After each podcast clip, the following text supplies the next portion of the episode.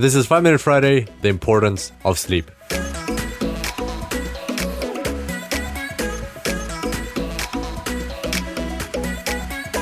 Welcome back to the Super Data Science Podcast, everybody. Super excited to have you back here on the show. In today's episode, we're going to talk about uh, the importance of sleep. And why is that? Well, with this uh, whole coronavirus pandemic happening around, I've heard some very valuable information from a very reputable source, uh, aka my mother.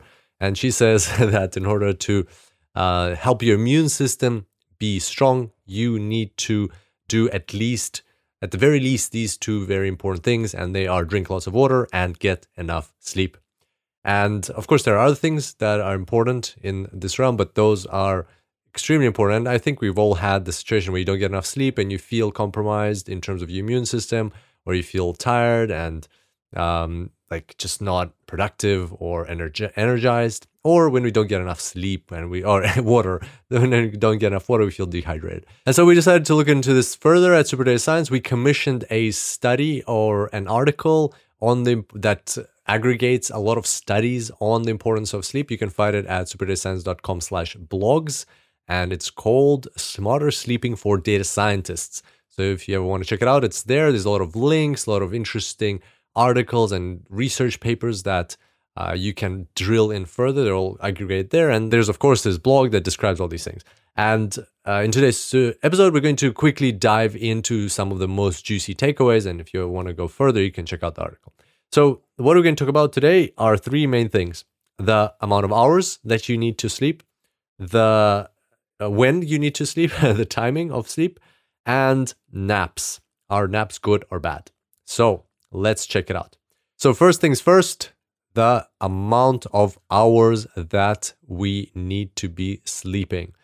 Um, there's been quite a few studies. Uh, the first one we're going to look at is uh, was published in the American Journal of Health uh, Promotion, and uh, in this study, they looked at 600, almost 600,000 employed adults from multiple different industries, uh, ranging all different ages from 18 years old to 65 years old so 600,000 people uh, were in part of the study, and they saw that the people with uh, the highest productivity, uh, who, who, reported the highest productivity, were people who slept uh, or reported sleeping eight hours. And an interesting thing they also found there was that sleep, the relationship between sleep and productivity, has a U-shaped curve, meaning that your optimal amount is eight. If you sleep less, then you're going to be less productive. But on the other hand, if you sleep more, you're also going to be less productive. How paradoxical is that?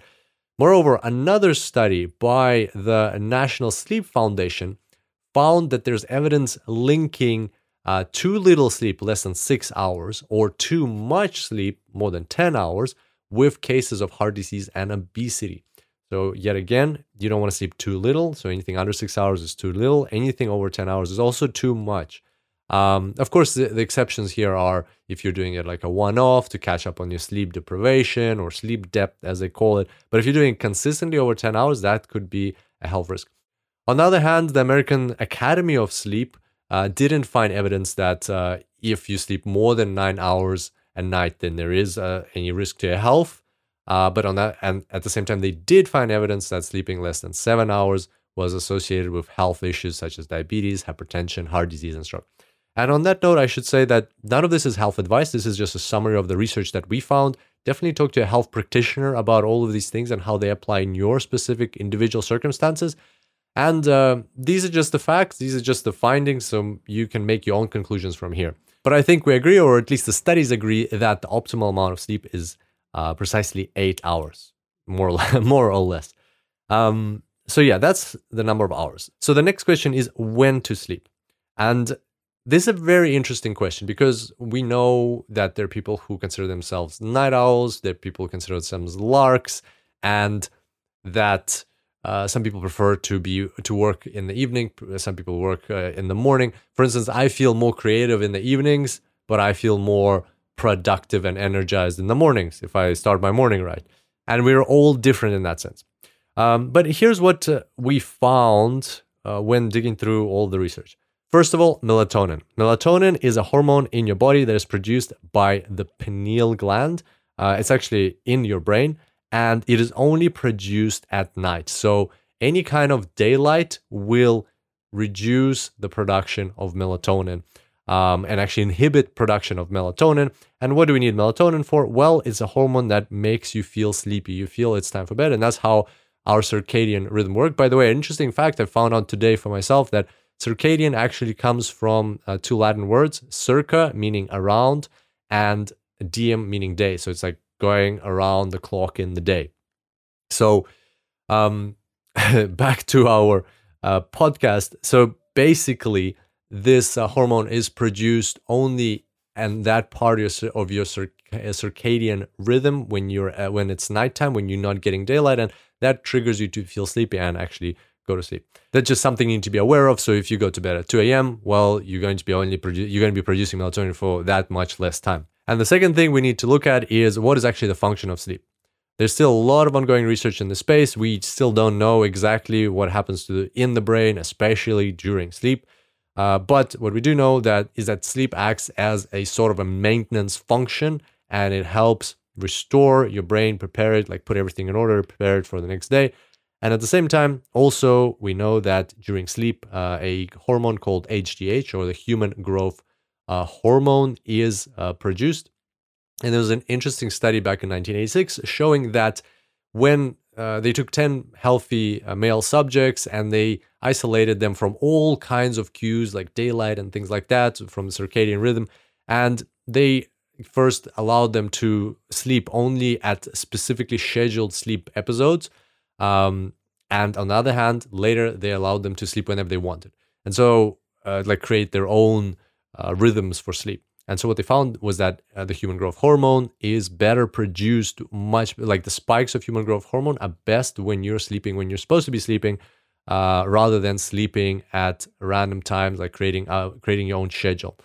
Um, and what that means is that uh, your body body restores, not just your brain your body restores better if you sleep at the times you're supposed to be sleeping and uh, ultimately the human growth hormone not only helps you grow like if you're young then that, that is required for you to grow. But also, uh, it restores your liver, your kidneys, and all sorts of your organs that need restoration over time.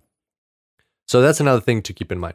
So basically, when to sleep, ideally, probably there's no there's no conclusive uh, evidence on this. The jury is still out in a way.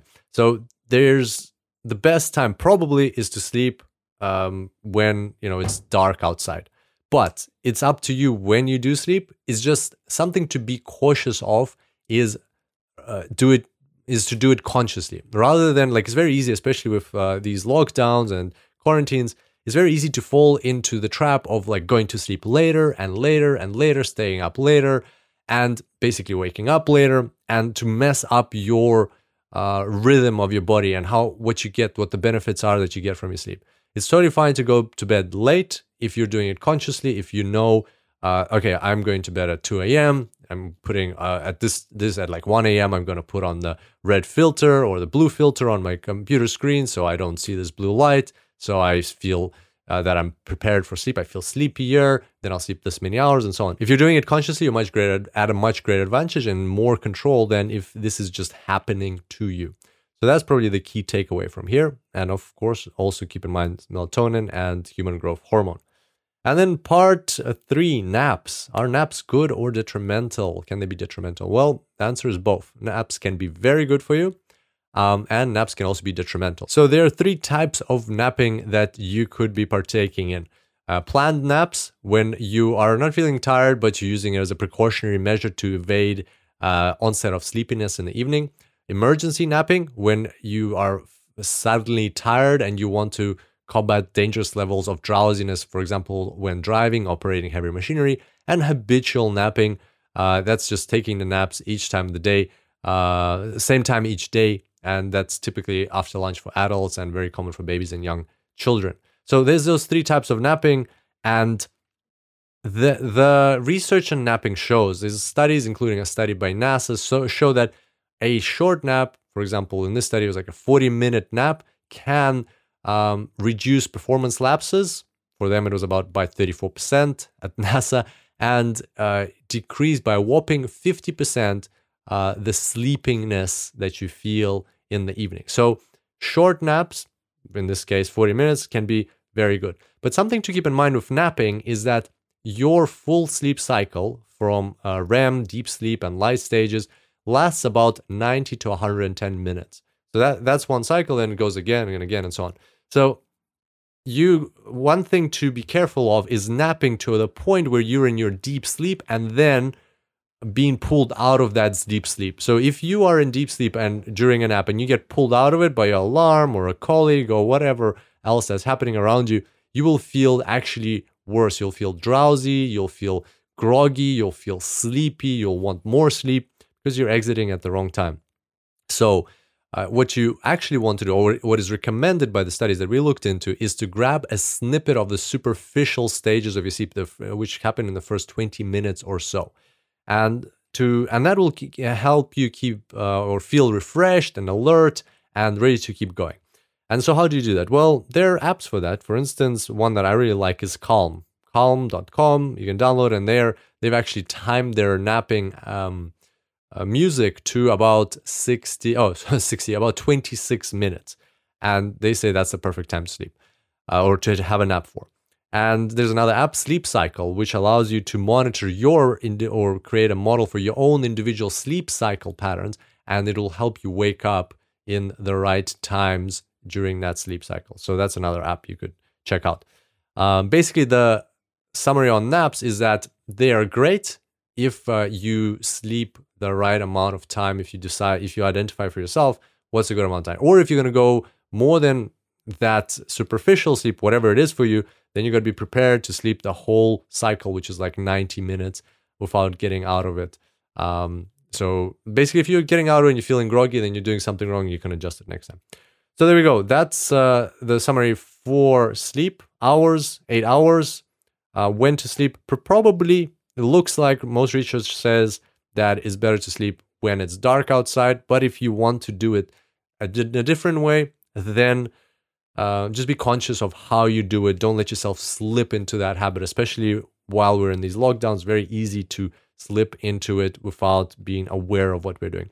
And finally, naps. Naps are good if they are done also consciously. If you um, do them, you take just a superficial part of sleep to get refreshed, or you do the full sleep cycle. And there are apps for that, like Calm and Sleep Cycle.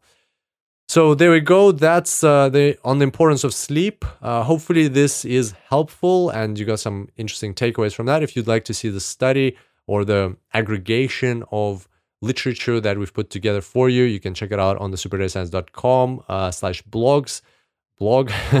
and uh, you'll find it there under smarter sleeping for data scientists. Ultimately we want to sleep uh, a good like we want our sleep to be good so we can be productive enjoy life and create amazing things in our uh, work as data scientists. On that note stay healthy sleep well and i look forward to seeing you back here next time. Until then happy analyzing